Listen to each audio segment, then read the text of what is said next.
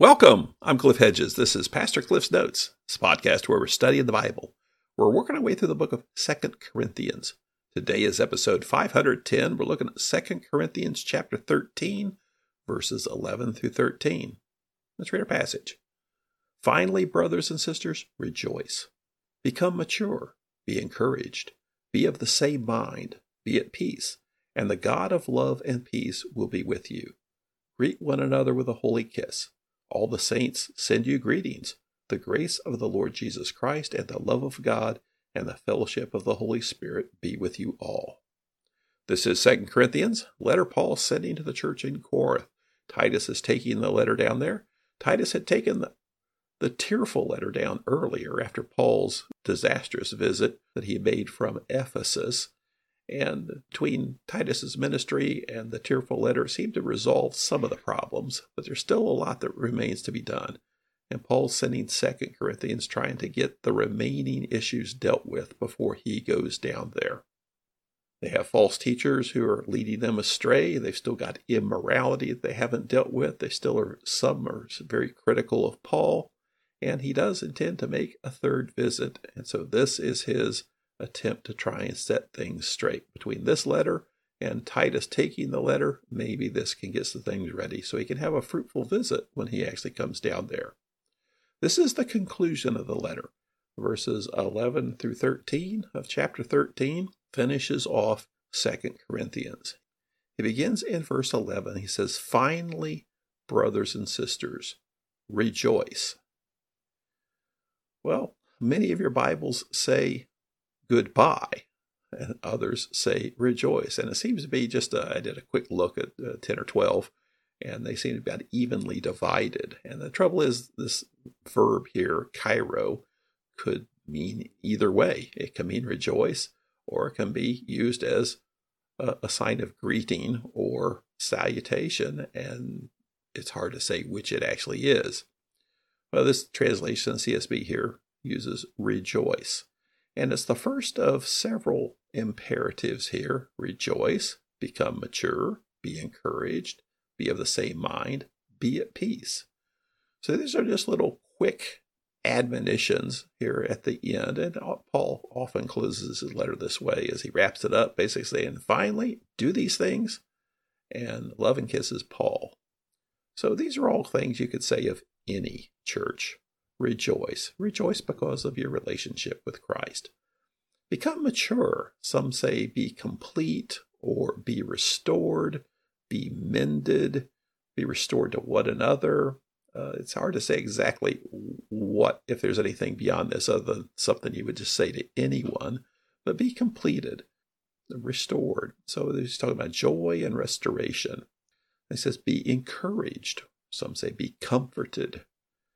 Now, Paul's been challenging them, but overall, he says he's trying to build them up. He is trying to encourage them. Yeah, he's challenging them for their bad behavior and the things they need to fix, but he really wants to encourage them to do the right thing.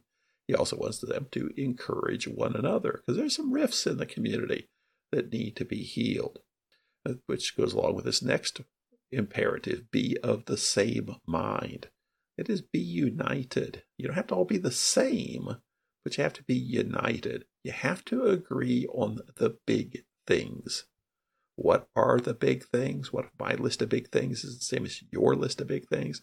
Well, that's something to, to work together toward. But if we come together in a unified way of trying to even define those, we'll, we'll get there eventually. But the big things are the, the nature of salvation, the authority of the Word of God, the, the nature of God those are the big things. Be united on those aspects. And part of the problem now is many of them are being led astray by these false apostles presenting a false Jesus, false gospel, false spirit. Be united. And the Word of God's got to be the big uniting factor. The Word of God's what tells us about God. He says, Be at peace. I think he probably means here be at peace with one another because they, they've got some problems. They've got some problems with their unity. Be restored, encouraged, of the same mind, at peace. I think a lot of that is amongst yourselves. Then he says, and the God of love and peace will be with you.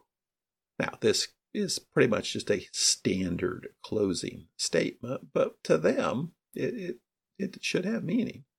And all these these five things rejoice, become mature, be encouraged, be same mind, be at peace. If you do those things, the God of love and peace will be with you. However, if the God of love and peace is not with you, you're actually not going to be able to do those things. And so it is those are related to each other. It's basically live as Christians with a Christian community. And if you're doing that, you're going to see God at work in your lives. But you're actually not going to be able to do that unless God is at work in your lives. And the more we open ourselves to God, the more we see God working in our lives, and the more then we see God at work in our lives. So it, there is a lot of feedback there where God wants us to see Him at work. That is closing statements here. Greet one another with a holy kiss. This is a fairly common statement that's used. Uh, he ends First Thessalonians, First Corinthians, Romans. Peter even uses a similar statement in First Peter. There's a lot of debate about what is the holy kiss. There's no indication anything like that existed in the synagogue, so it seems to be a Christian thing. Well, a kiss was a f- common form of greeting close people. Remember, Judas identified Jesus by kissing him when Paul was leaving the Ephesian elders in the book of Acts. They, they all kissed him. So you do see kissing as far as amongst family members and people who are close to one another. And it's not a wet, smoochy kiss on the lips kind of thing. It's just a peck on the cheek, like extended family would do. And that's the issue here is view yourselves as extended family, a family of God. And that's why I think he calls it the holy kiss. It's a symbol of the fellowship, the family of God. He says, All the saints send you greetings. Now, remember, what's a saint? Saint's a believer. The word saint is just a using a adjective as a noun. So when he says the saints, he says the holies or the holy ones. And holy is an adjective. The holy ones turns it into a noun. And who are the holy ones? Believers, those who have a relationship with God. Anyone who is a Christian is a saint. Now, he began the letter back in uh, 2 Corinthians 1 1 addressing the letter to all the saints throughout Achaia.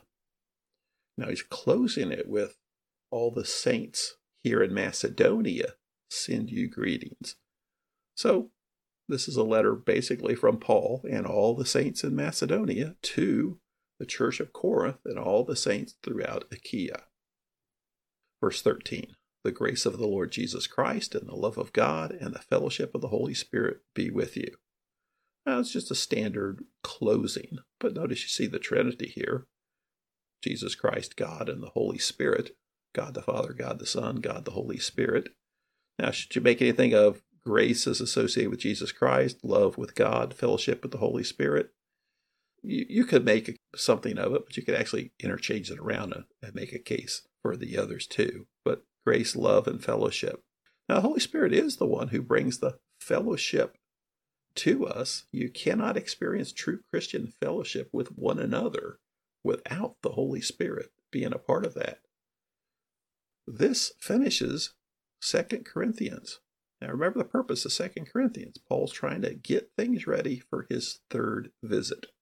And so he ended here with a lot of talk about the third visit. And I'm coming down there get these things set up. Coming down there, get these things taken care of. Coming down there, take care of the problems so I don't have to come down and take care of the problems. Did they?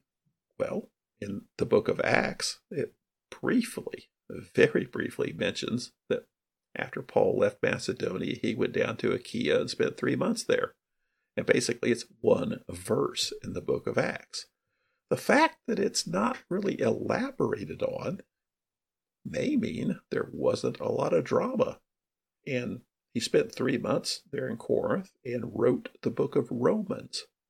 And we know he mentions in the book of Romans that the churches of Achaia, that is Corinth, participated in the collection for the poor people in the church in Jerusalem. So we know they participated in the collection. And the fact that Paul writes Romans from Corinth mentions Corinth, but he doesn't mention any drama. So it may be that Second Corinthians, along with the ministry of Titus, really did fix things up to where Paul did have a fruitful time with them his three months there, because there's no mention of any drama either in the book of Acts or in his letter to the Roman church. So I would like to think that, okay, Paul was successful in his endeavors with this letter. It achieved what he really intended for it to achieve, that the church did get to a healthier place and was ready for Paul's visit there. What was the bottom line that they needed to do? Submit themselves to the Lord, submit themselves to the Word of God, submit themselves to one another, submit themselves to the authority of Paul as an apostle, and evaluate what they're doing in light of the Word of God. So this finishes our look at Second Corinthians. Now remember, we're looking at Paul's letters in chronological order. So we are basically just starting Acts chapter 20 in the chronology of things, and he's going to leave Macedonia, where he is right has just written Second Corinthians, and he will travel down to Achaia to Corinth, spend three months there, and while he's there, he will write Romans. That'll be the next book that we take up. Paul's letter to the church at Rome, written during his third missionary journey while he is in Corinth. Thanks for joining me. Join me again next time as we start looking at the book of Romans.